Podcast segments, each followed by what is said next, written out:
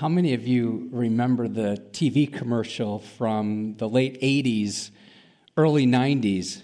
It showed an elderly woman lying on the floor, uh, shouting out, Help me, I've fallen and I can't get up. How many of you remember that?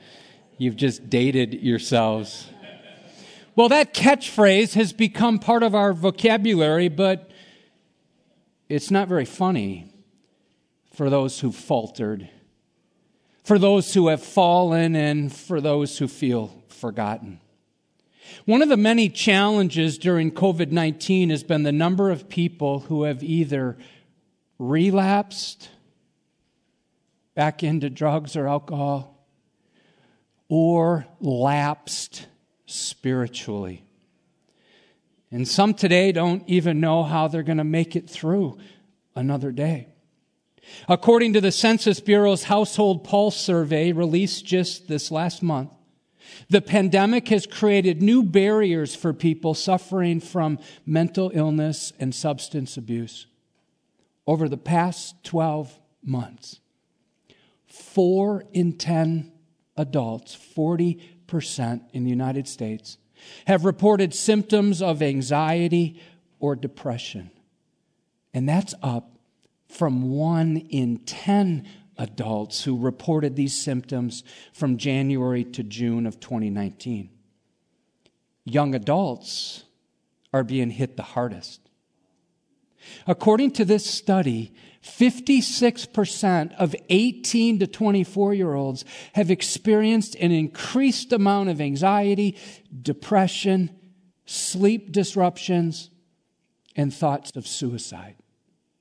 That compares to just 29% of those 65 and over who've experienced these struggles.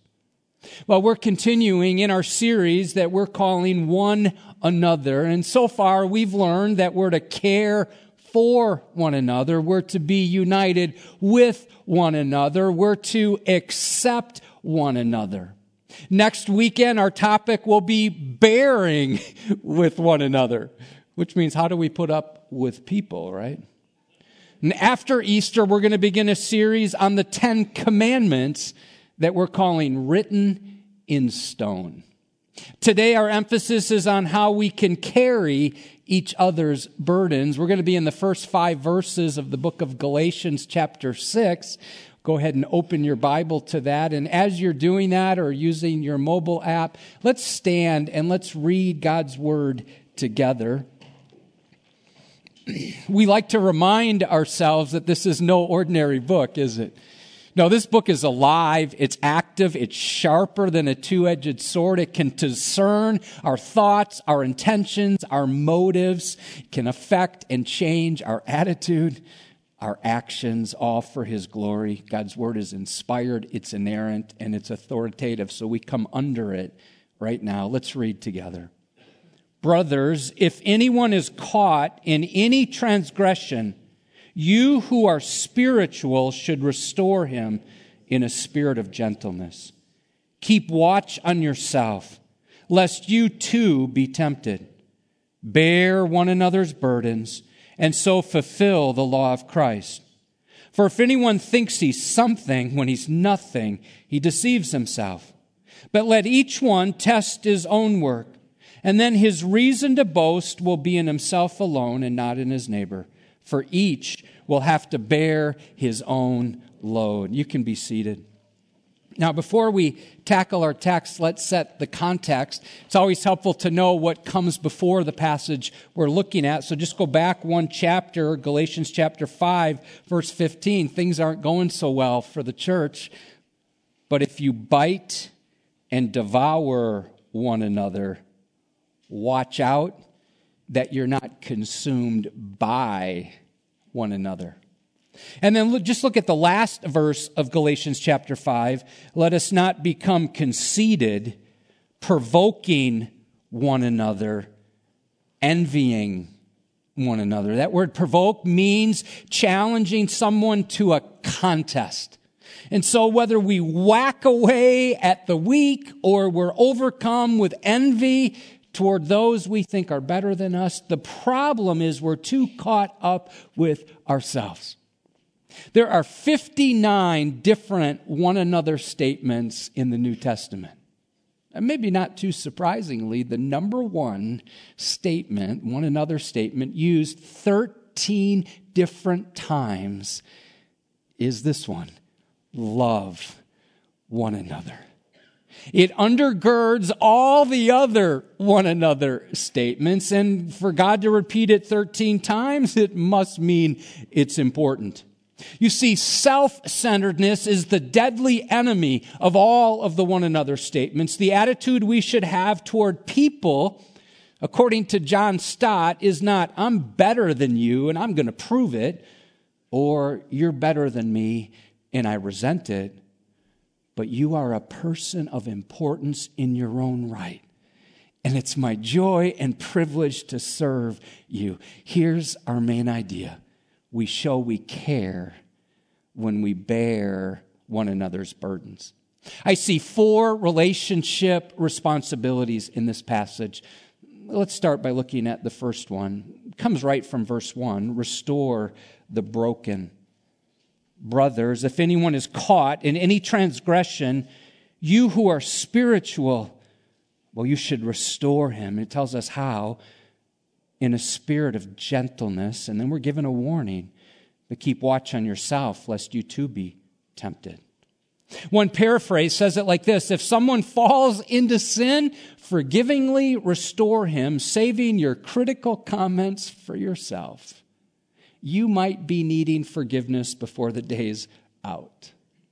Paul refers to his readers as brothers. In the Greek, it's the word that means from the same womb. If you're born again, you and I are brothers and sisters. We're part of the same family. The use of the word if here helps us think through something that's hypothetical. If this were to happen, we're to be ready to restore the broken when it happens. The word caught was used to describe a bird or an animal which had become entangled in a trap. So a believer who's caught in sin is one who's been surprised or suddenly entrapped and there's no hope of escape. Here's the picture. It's a picture of a brother or sister who's been caught red handed in sin, much like the woman who was caught in adultery in John chapter 8. In verse 1, the word transgression is translated trespass, which carries the idea of stumbling or being on a very slippery path, sliding off the path. You find yourself in a ditch and you can't get out. It's also the idea of crossing a line. If this is a line, it's crossing over the line. And would you note this refers to any transgression? the big ones and the small ones. Beth and I served as missionaries in Mexico City for three years, and uh, we thought as a team, there were others on our team, we thought it would be good to do some team building together, so we went bowling. And at the beginning of our time together, it was a lot of fun, a lot of laughter. We're getting out of our day, of, of our routine and we're just having fun. And I was having a good time until Beth started throwing strikes. you know, your score's up there for everybody to see. And I'm like, this is no longer fun. So I put on my game face and I'm, I can't let her beat me in front of all of my friends. So I remember picking up a ball, and I line up way back from the line, and I'm crouched down, and there's no smile on my face. It's just me and those 10 pins. And this ball is going to knock him down. I wind up and I throw the ball, only it doesn't let go of my hand. and I did a swan dive. I crossed the line, and they must have just oiled that lane because I just went flying down that lane. I have never heard Beth laugh so hard in her life. hey, wait a minute. I had never heard before or since. In fact, when we bring it up, I, I said, Beth, I'm going to use this story today. She started laughing again. so here I am lying in the gutter while they're all guffawing. I had defaulted I had crossed the line and no one helped me back up because they're all on the floor laughing. Now, that's similar to what Paul is referring to here. A believer, for one reason or another, is suddenly tripped up by his trespasses and he's flat on his face. And everybody can see it. A good example of that, maybe not a good example, but one we would know, is Peter. Peter's like, Jesus, I got you. I'm with you. I'll never leave you. And he ends up denying Christ three times in a row. The best equipped person to help a fallen believer, would you note, is one who is spiritual. I guess none of the other missionaries on our team were qualified because no one even offered to help me up.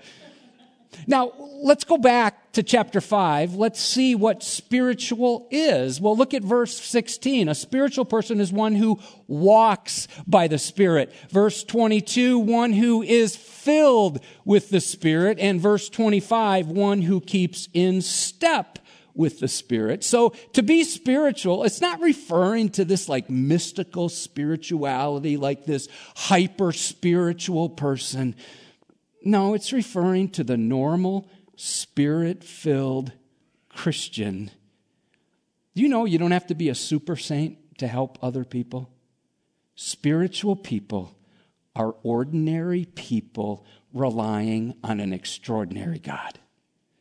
The word you here is plural, emphasizing it's the obligation of the church body to reach out and to help a battered believer. And the fallen one is in need of restoration. That word restore is a present imperative, indicating this should be our common practice, something we're in the habit of doing. It literally means to make something right by bringing it back to its former condition. This word was used of somebody who broke their arm and their arm was set. Was also used for fishermen mending their nets. Why did they mend the nets? Because they weren't working right. They had to fix them before they could go back fishing. Restoration is an integral and necessary part of the healing process. So if people experience dislocation, brokenness, they've been torn apart and torn up by transgression, they need someone to come alongside and lift them up. It's interesting. 1 Corinthians 5 2, it says the church is to remove an unrepentant sinner. Matthew 18, 15, the Christian is to reprove the offending sinner. However, in our text here, we're to restore the stuck sinner. You know, a terrible event happened this week.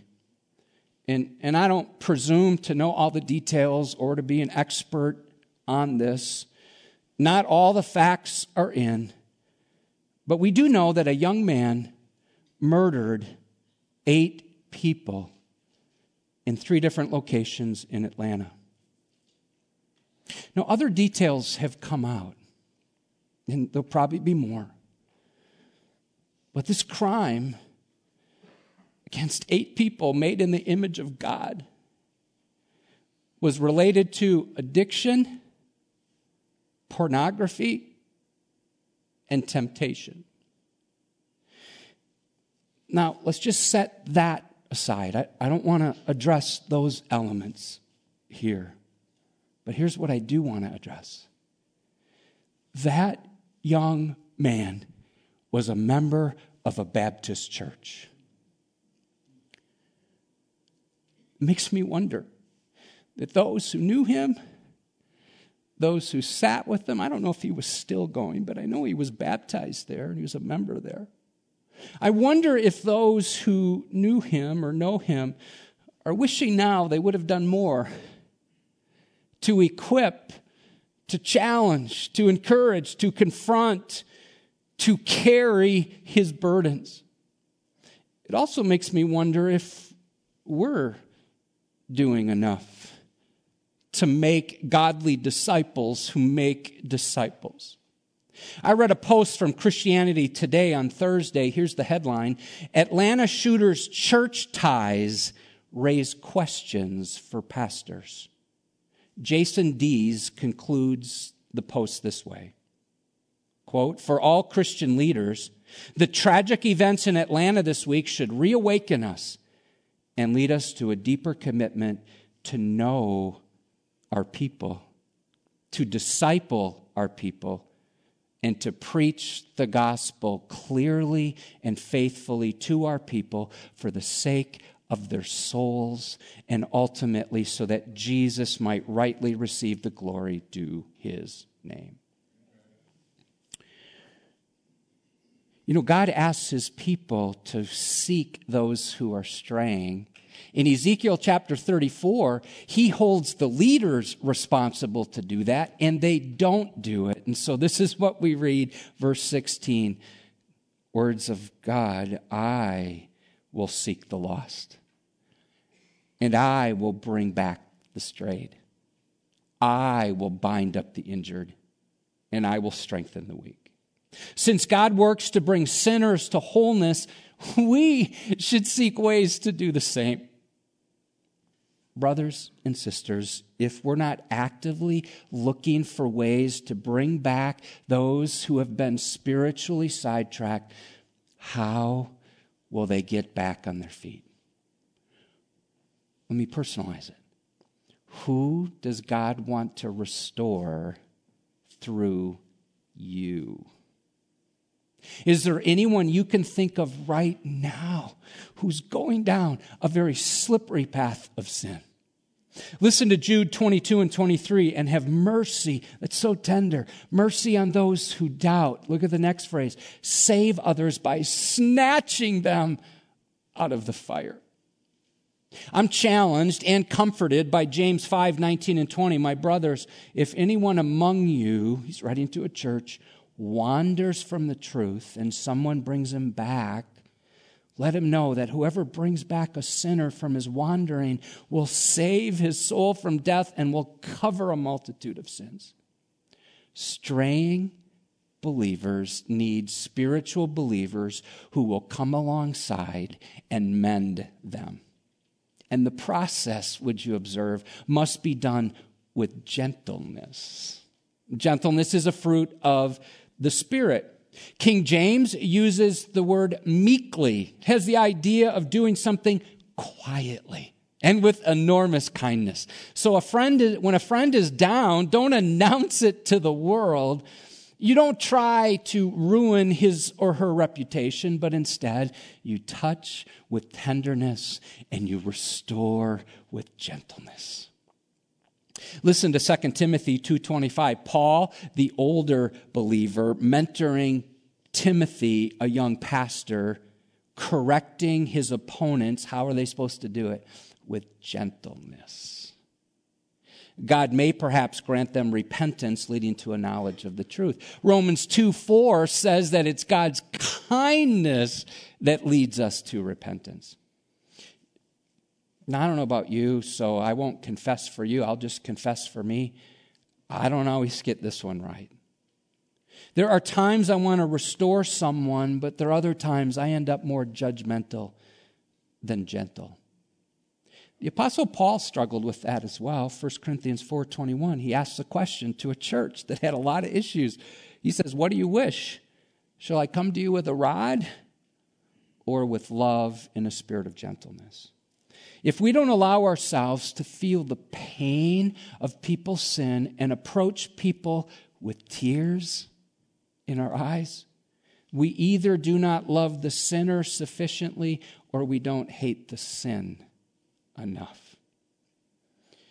Let me just level with you. This is so difficult. Here's why because our default setting is to get angry and judgmental with those who sin differently than we do. On top of that, we often get really upset with those who sin in the same way that we sin. The last part of verse 1 is a rebuke to our self righteousness. Keep watch on yourself. Why? Lest you too be tempted. That phrase, keep watch, refers to taking aim. It's the idea of spying on yourself. So, gentleness is born out of our own weakness and wandering hearts. When we see someone else slipping into sin, we should pause and ask the Lord to keep us safe from the sins that slip us up. James 3 2 says, We all stumble in what? Many ways. 1 John 1 8 declares, We all struggle with sin. If we say we have no sin, comma, we deceive ourselves, comma, and the truth is not in us. Because we're easily deceived, it's easy to think that somehow we're impervious to sin. Now, it's difficult to know how to respond when a brother or sister falls. Restoration, oh, it's delicate work. But it's not for those who feel spiritually superior. It's a daunting responsibility, and it is very messy. We show we care when we bear one another's burdens. The second relationship responsibility, number two, is to relieve the burdened. I'm in verse 2. We read this Bear one another's burdens and so fulfill the love of Christ. Interestingly, the phrase one another is one word in the Greek, and in the original, it comes first in this sentence in order to emphasize it. We're to jointly shoulder each member's burdens. The word bear is a present active imperative, indicating we're to keep on bearing. Here's what it means take up and hold to remove or lift an overwhelming load. A burden is a heavy weight.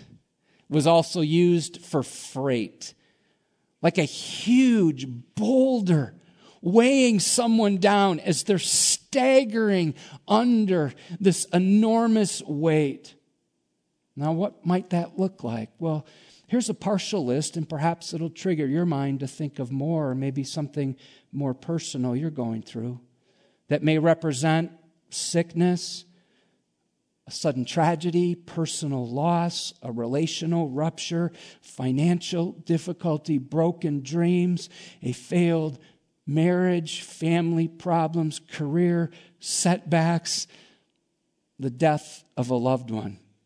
It refers to something that someone cannot carry on their own. Over a hundred years ago, a pastor used a pen name. Here's his name that he liked to use, Ian Maclaren. He made this very astute observation. Be kind. Everyone you meet is carrying a heavy burden. Man, that alone should change our tone when we talk to people would help us look more into their eyes and, and try to discern how they're doing and how God might want to use us to help them. I find it significant. Paul doesn't tell us what the burden is. He doesn't even tell us where it comes from. It doesn't seem to matter. So instead of judging others, we're to assist them by doing whatever we can for as long as we can. And some of us are like, yeah, I don't mind helping my friends. Uh, we're also told to help those who hate us. You're like, really? Well, check this Exodus 23 5. If you see the donkey of one who hates you lying down under its burden, you shall refrain from leaving him with it. You shall what? Rescue it with him. So, in that sense, we are our brother's and sister's keeper. Bearing burdens is an act of love. And when we help the hurting, our text says we're fulfilling the law of Christ. What's the law of Christ? John 13, 34. A new commandment I give to you that you what? Love one another. Well, how do I do that? Just as I have loved you, you also are to love one another, which would be sacrificial. In other words, when we see people who've been rocked by the reality of life or crushed by the weight of the world, you and I should ask ourselves a very simple question. The answer to that could be very profound. Here's the simple question What can I do to help bear their burden? Simple question. What can I do to help? Now, in the process, we must make sure we're not putting more burdens on them. Jesus had no tolerance for religious leaders who piled people with problems and weighed them down with endless expectations. Some of his harshest words were directed to these leaders. Here's an example, John 11, 46, and he said, Woe to you lawyers, also translated as scribes, for you load people with burdens hard to bear, and you yourselves do not touch the burdens with one of your fingers. Man, I certainly don't want to be guilty of preaching in such a way that you leave here more burdened than when you came in. Fallen followers need the help of faithful followers. So here's a question Do you pile people with problems? Or do you lovingly seek to lighten their load? We show we care when we bear one another's burdens. And so God knows you and I will not restore the broken, number one, or relieve the burden, number two, if we're too full of ourselves. That leads us to number three repent of bragging. Listen to verse three. For if anyone thinks he is something when he is nothing, he deceives himself. So when you notice your brother or sister suffering, don't be too arrogant to get involved. Now, it's so easy for us to look down on those who are struggling and to say or think something like these phrases. Some of these you probably wouldn't say out loud, but maybe you thought them. They deserve it. Or this she's so weak. Or, he just can't handle the pressure. How about this one? Saw that coming.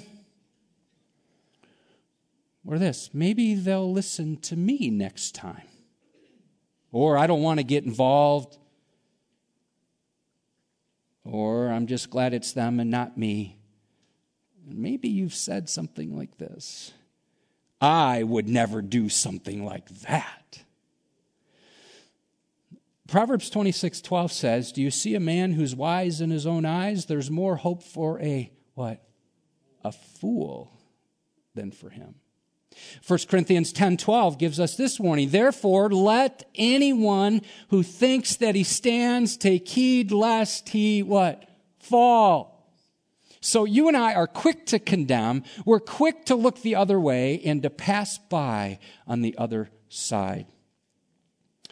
When we lived in Pontiac, a group of guys from our church went to the prison every Sunday afternoon to do a service. There's a supermax prison right in the middle of the town, and on the same grounds is a medium security prison. So the guys from our church went to the medium security unit. One Sunday, I had just arrived. I decided to go along with them. I had two thoughts that day. The first started as I drove up to the prison. I started to get afraid. I mean, when I pulled up on the grounds, they had the guys with mirrors under the car checking for stuff under the car. They opened the trunk. They checked me out. And I, I asked the leader who went all the time, I had a tie on, and I said, Hey, Paul, should I take my tie off before I go in? And he said, I should. Well, I smiled knowingly and I remarked, I said, So I shouldn't wear a tie so they can't use it to hang themselves, right? With a straight face, he replied, No, it's so they don't hang you. that didn't help my fear. My second thought, I'm embarrassed to admit, but I thought if I admit it, it might be easier for you to admit in your own world. Number one, I was afraid. Number two, as I went in and they searched me, emptied my pockets, I went into the prison with three other guys from our church. Doors started, started shutting behind us. Boom, like you see in movies or TV shows. And we enter into this cinder block room with no windows. There's four of us, and then 20 or so inmates came in the room. And as they were ushered in, I began to feel self righteous. I remember thinking, I wonder what he did. I wonder what he's in for. I was doing the kind of them and me. I wonder what bad things that they had done. And I started thinking I was better than them. But I wasn't prepared for what happened next. As these 20 prisoners and our team of four stood to sing Amazing Grace, the first verse reverberated off these cinder block walls. Hey, you did a pretty good job singing today, but it was nothing like that. It was so loud. There was so much joyful exuberance. I have never heard such jubilant singing in my life. The only thing that rivals that is when I spent a summer in Zimbabwe, Africa. I mean, they sang their hearts out. Amazing grace, how sweet the sound that saved a wretch like me. I once was lost, but now I'm found, was blind, but now I see. And immediately I was convicted by the conviction of the convicts and saddened by my own spiritual smugness. And just then, one of the inmates who was standing right next to me turned to me, huge smile on his face, and he took his pointer finger and he pointed to his heart and he said, I'm a new man. And I was wrecked. I just fell apart. While my brothers were worshiping, I was broken and began weeping. Because even though they were in prison, they were freer than I was. I was locked up by my pride. I was the older brother who had come face to face with a group of prodigals who had returned to the Father. And as they continued to sing loudly from their hearts, I was invited to the party. And that day, God's grace touched me. And I went in and join the celebration. Brothers and sisters, if we refuse to restore the broken or relieve the burdened, it might be because we think we're better than them. Let me say it like this if you think you're something special, then you'll find it very easy to condemn. Very easy. But if you know you're nothing, apart from God's amazing grace, and except for His grace, there go I, well, then you'll be quick to help the hurting. 1 Corinthians 4 7 sets us straight. Paul says, What do you have that you did not receive? So don't be deceived. Everything you have has been received. Oh, that breath you just took, a gift from God. Everything is a gift. So if we find it easy to condemn, it might be because we have an inflated view of ourselves. If we were more conscious of our sins, we'd be more forgiving of the weaknesses and failures of others. Listen, let's just admit it. We're not as together as we think we are, and our faltering friend isn't as bad as we think he or she is. You know, one of the many things I love about the ministry of Celebrate Recovery, that's a Christ centered 12 step recovery program. We meet in the gym every Friday night. One of the many things I love about it is how people introduce themselves before telling their story. Now, there's slight variations, but if you were to come, you'd hear something that goes like this Hi, my name is Joe. I'm an unashamed follower of Jesus Christ who has been saved by God's grace. I have freedom from alcohol, and I'm currently trusting Christ for freedom from PTSD. Friends, the ministry of Celebrate Recovery has a lot to teach us. Because those of us who are in church, we generally don't talk about our sins and our struggles. We keep them hidden where they grow and get expressed in ways that are not healthy. And so let's learn from that. I'm reminded of the phrase, we're only as sick as our secrets.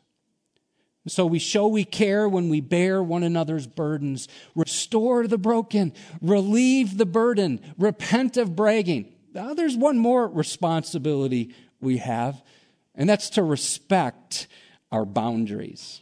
Well, this is right in verse 5 for each will have to bear his own load. Well, let's compare. Verse 2 refers to an overwhelming burden that someone cannot carry by themselves. Look at verse 5. That's the word load. That describes a soldier's backpack. It's something small and light enough for everyone to carry. So say it like this it's the difference between a backpack and a boulder. So notice, everyone has to carry their own load.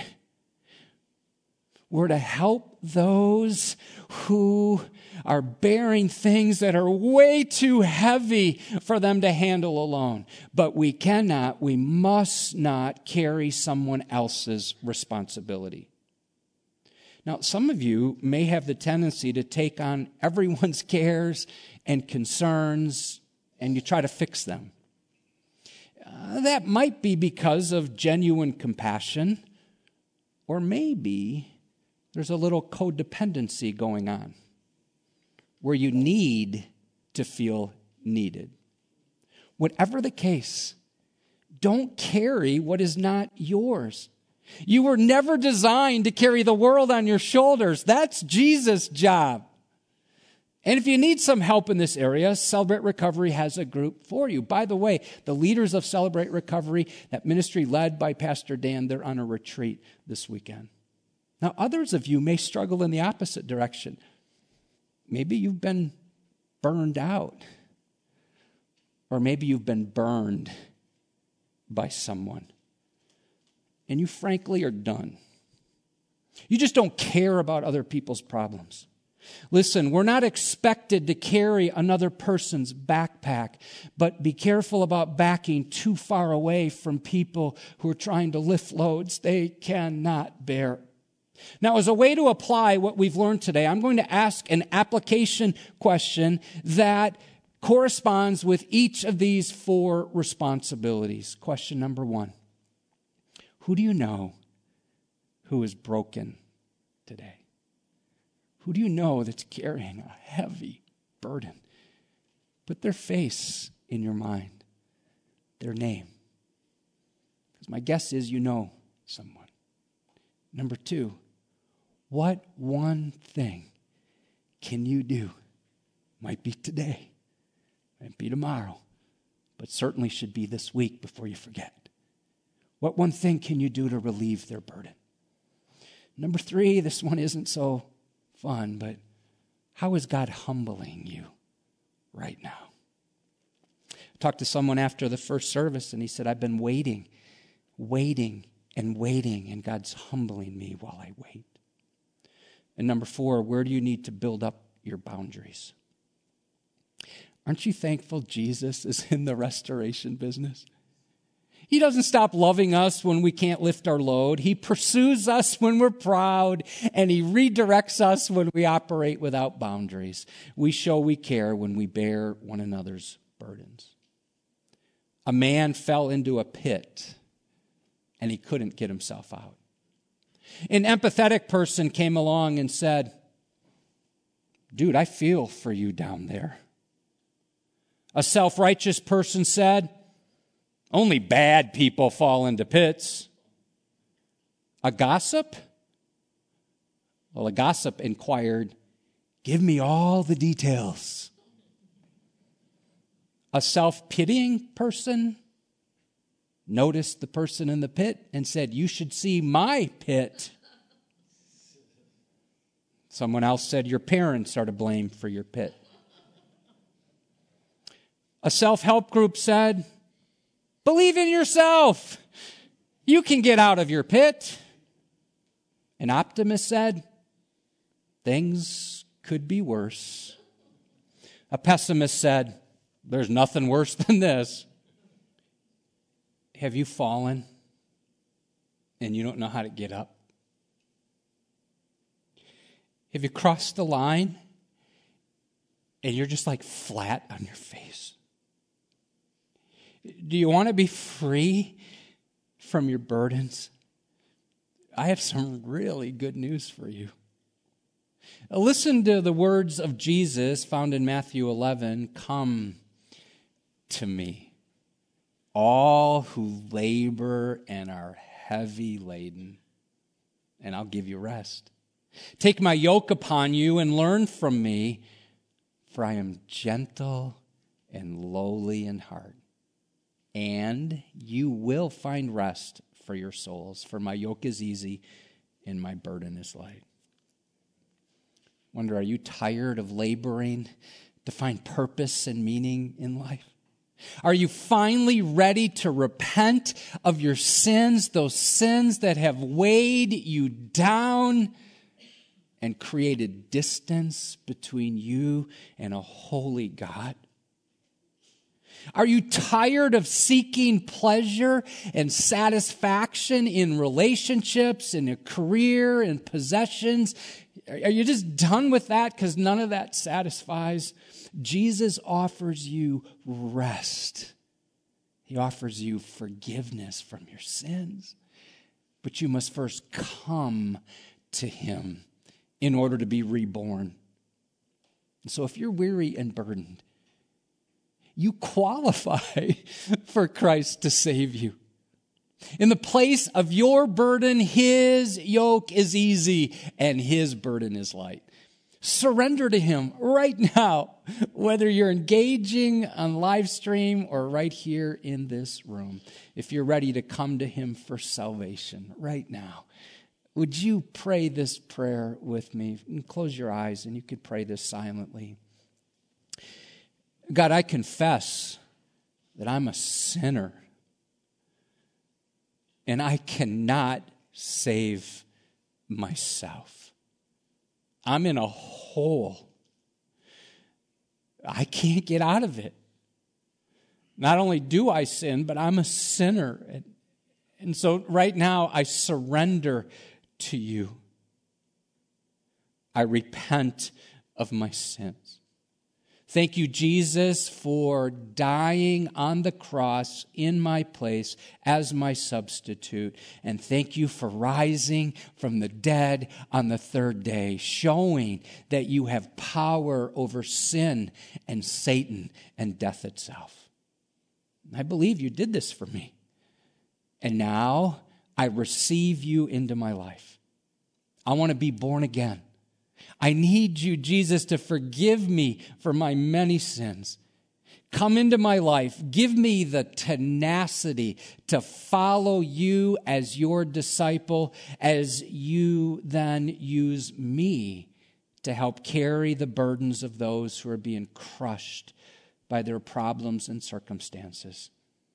Jesus, if there's anything in my life that you don't like, anything that needs to change, have at it. Do it. And it's in your name that I pray, Jesus. Amen.